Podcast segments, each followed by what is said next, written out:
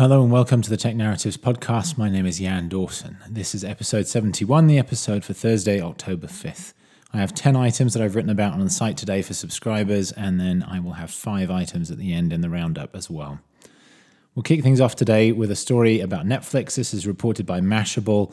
I have a feeling Jason Abbruzzese at Mashable had a heads up on this a while back, but didn't actually end up reporting it until today uh, because he uh, did a previous piece a week or two ago about the potential for Netflix price increases. Uh, at the time, my take was it seemed pretty unlikely. Netflix just made price increases late last year, or at least it finally uh, finished implementing the previous round of price increases, really had no immediate pressure to increase prices again. And yet it is doing so, and it's worth thinking about why that is. Last time around, Netflix argued this was to help cover the costs of all its additional investment in content. But the reality is, at the time, its cost per subscriber per month in the US was actually going down uh, over time rather than up. So that, that really didn't hold water. This was really about continuing to expand US streaming margins. In the past year or so, content costs or total costs, most of which are content per subscriber, have actually gone up by about 23 cents. Uh, so substantially less than the dollar price increase that we're seeing now uh, from Netflix on the core tier, the $2 price increase that we're seeing on the premium tier that includes 4K streaming. Uh, so, yes, costs are going up, but not by nearly as much as revenue. So, again, this is about margin expansion of Netflix. And uh, that's the right way to understand this. And that's why, frankly, the stock price is up by a couple of percentage points today uh, because investors are cheering that. They don't see much downside. There will be some downside in terms of increased churn in the fourth quarter, but probably won't be substantial. And Netflix learned its lesson from last time around. Pulling off the band aid quickly, getting this all over and done with in a single quarter is the smart way to go. Number two, Bloomberg has a piece about Amazon moving further up the logistics value chain, uh, specifically in regard to third party sellers on the platform. Uh, and really, what Amazon's doing here is taking control of the delivery from third party seller warehouses and facilities to end customers. For at the moment, the way this works is if a third party seller is doing distribution themselves, they control that, and Amazon has no control over it. The seller can decide which distributors they, which logistics service, so UPS, FedEx, or whatever they want to use, and so on and so forth. Amazon's now taking that over. It doesn't mean they're going to be providing that all themselves. They certainly don't have the capabilities and infrastructure to do all of that themselves today, but they will have control over it, which means they get to leverage their massive bulk discounts and everything else that they have and lower the cost of shipping and so on, which is a key priority for them at the moment. So FedEx and UPS stocks took a bit of a hit today. That's understandable given that this is seen as something of a threat to them. But as I say, in the short term, there's no immediate direct threat to them. This is more part of Amazon's broader goal of increasing uh, its presence in, in uh, directly in logistics. Number three, uh, Harman Kardon and Microsoft announced way back in I think December last year that uh, a speaker by Harman Kardon would be coming to market powered by uh, Cortana as a competitor to Amazon's Alexa and Echo speakers. Um, we've been waiting months and months and we've got little bits and pieces of details here and there. Earlier today uh, on Microsoft Store, a listing appeared for that speaker at $200, and it said that the date uh, was October 22nd. So, becoming just under three weeks from now. Uh, I understand that listing's now been taken down from the site, but no particular reason to believe that any of those details were wrong. It seems likely it just was posted a little too early before an official announcement was made. That, that $200 price point is interesting because it's obviously higher than uh, both the Echo and the Home. Uh, the core Echo now priced at $100, the Home priced at $130 from Google. Both those companies obviously having mini versions as well, the Dot and the, the uh, Google Home Mini. This is priced more expensively than those, at the same price, incidentally, as the Sonos speaker announced yesterday. Um, and that's reflective of the fact that if you're not one of these ecosystem companies, you have to make money on the hardware itself. Harman Kardon's fundamentally an audio company, and they have to monetize the audio. They can't monetize uh, e-commerce, they can't monetize advertising, and so on. So it's priced higher. It includes free calling through Skype, but only for six months, and then after that, you'll actually have to pay the regular Skype rates for outbound calling. So, lots of ways it's going to be less competitive than the other products already out there. Cortana, of course, already a much less widely deployed uh, voice assistant in the voice speaker market, basically non existent in that market today, non existent on mobile, essentially. Uh, so, an uphill battle here for this speaker and anything else that comes out powered by Cortana. Number four, speaking of Microsoft, uh, at Build earlier this year, its developer conference, one of the big themes was that Microsoft would be pushing an ecosystem approach that married deep integration in first party Windows based platforms with integration in mobile platforms through software and services. And that was a nice vision. It's basically uh, pushing a neutrality and interoperability message at a time when both Apple and Google want you to be all in on their ecosystems. With Apple, that means being all in on their hardware. With Google, that means being all in on their services. Microsoft, as I say, pushing a vision that sort of marries different hardware and software and services and has Microsoft connectivity in the back end. As I say, it's a nice vision, but the reality was it's going to be very hard to implement. And so today we actually saw two moves in that direction finally from Microsoft and actually moving forward on that vision.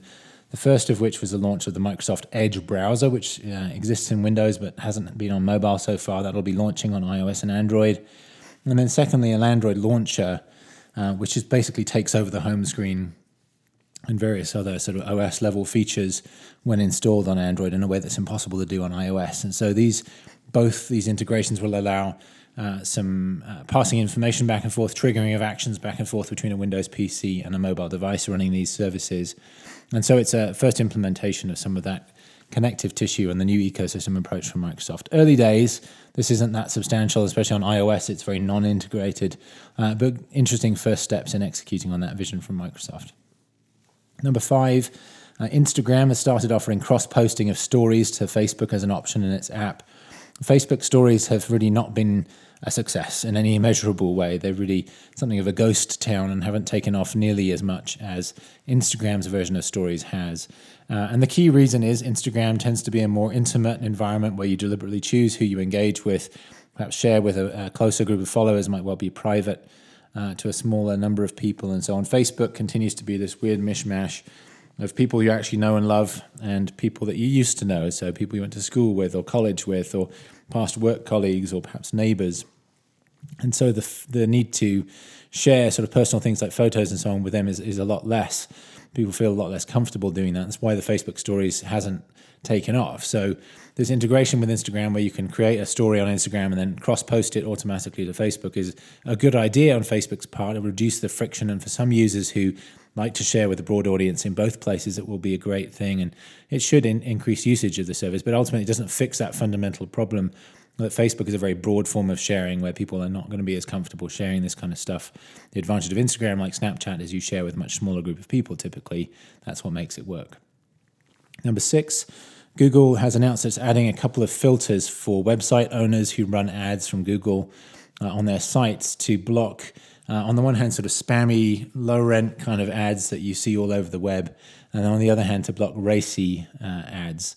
So, in both cases, machine learning will be used to detect ads that fall into those categories and to exclude them from the sites of companies that have chosen to exclude them. They, they don't break Google's policies, um, they, they're not uh, bad in that sense. They just might not be the kinds of ads that some advertisers want to have appearing on their sites. And that's a good thing. It's, it's a great way to add additional control for people who are using Google advertising platforms. And it's really the flip side of the changes Google made earlier this year, where they allowed advertisers to decide against which content uh, their ads would appear. This is now about uh, content owners deciding which ads get to appear against their content. So now going both ways with this, and that makes a lot of sense. Uh, in a world of automated advertising, basically price driven placement, uh, giving both sides more control makes a ton of sense. Number seven, interesting financials about Uber in London, specifically Europe more broadly from Bloomberg. Uh, they dug out these official filings uh, from, from Europe and the UK specifically. Uh, the official revenue for Uber London was around $50 million in revenue last year. That doesn't sound very big, but it's important that basically the money for all of Uber's European operations get funneled through the European headquarters. And so it seems to be some subset of revenue that actually gets allocated to, say, the London business. Uh, it seems to exclude, for example, commissions paid to drivers. So this is a fraction of the gross revenue that Uber earned uh, in London. It's a marginally profitable business, not very profitable. Only grew by about 60% last year, whereas the European business as a whole more than tripled last year. So London's business growing much more slowly than Europe as a whole, reflecting the relative maturity of those businesses. Uh, that doesn't sound like a lot, and therefore you might be tempted to say, well, being banned in London wouldn't be the end of the world. But of course, there's strategic importance to being present in a capital city, especially one as cosmopolitan and international as London is. Number eight, another story about Facebook. Uh, it's testing providing some additional context around articles in the news feed. Essentially, there'll be a little lowercase i in a circle, which is a button that appears over the image associated with an article. And if you click on that, it will give you a brief summary from Wikipedia of the publication, some related articles, and then a map showing where that article is being either read or shared. Um, it's good additional detail. This is a sort of complement to the more robust but far less frequently used fact checking stuff that Facebook's doing with Snopes and others, um, which appears on very few articles and usually takes a couple of days to show up. This will be more automated and therefore uh, will be more widespread, assuming that it sticks with the test and actually rolls it out widely. The big downside is it's just a little i, and it's the same presentation on every article, whether or not Facebook's algorithms might be able to detect or whether or not, or not users have flagged that piece as being, say, fake news. And so, uh, for people who are credulous and generally inclined to believe what they read, which is who fake news is largely targeted at, the little i isn't going to make a ton of difference. So, it's an interesting step. It's a good good way to broaden the reach of some of Facebook's existing initiatives in this area. It doesn't really feel like it's going to solve the fundamental problem, though. Number nine, story from the LA Times about uh, live TV viewing during the broadcast fall premiere week uh, over the last week or so, major US broadcast networks have debuted their new shows or new seasons of existing shows. Uh, and across the board, ratings are down for live viewing year on year again. And it's a very predictable trend at this point. That viewing is shifting to non live versions of those same shows, so DVR'd and people skipping ads, or to streaming on Hulu and other digital platforms where uh, viewing isn't measured in the same ways by companies like Nielsen. Uh, but it's also, of course, shifting to completely different platforms like Netflix, uh, where the, the content is entirely different. Uh, so, again, predictable trends at this point. As advertisers and TV companies get together and increasingly recognize and then allow for the monetization of that non live viewing of that same programming. Some of this will be mitigated, but the overall impact still significant on legacy TV companies, which will continue to see uh, pressure on their overall ad revenues, which is likely to start shrinking in the next couple of years. And then lastly, number 10, story from Variety about YouTube licensing some of its YouTube Red original content to third parties as a way to generate additional revenue. There's a pretty unusual strategy for original content. Typically, the whole point of original content is you keep it to yourself as an exclusive. You monetize by making it attractive for people to subscribe to your paid service. Certainly, YouTube has been doing that with YouTube Red. The reality is, it has relatively few subscribers. It's not in many countries around the world. And so, licensing to a third party, which can show the content on TV, uh, for example, in the US, or can uh, go to other services overseas, uh, is a way to generate additional revenue streams. And so, it makes a lot of sense for YouTube, even if it's a strategy that's very hard to see, say, Netflix employing in future. Um, but a sign again of uh, YouTube's original content investment being quite different in nature from some of the other big platforms out there. So that's the last of the 10 items I wrote about for subscribers on the site today. As usual, links to my pieces and then the original sources for each of those will be in the show notes uh, for this episode.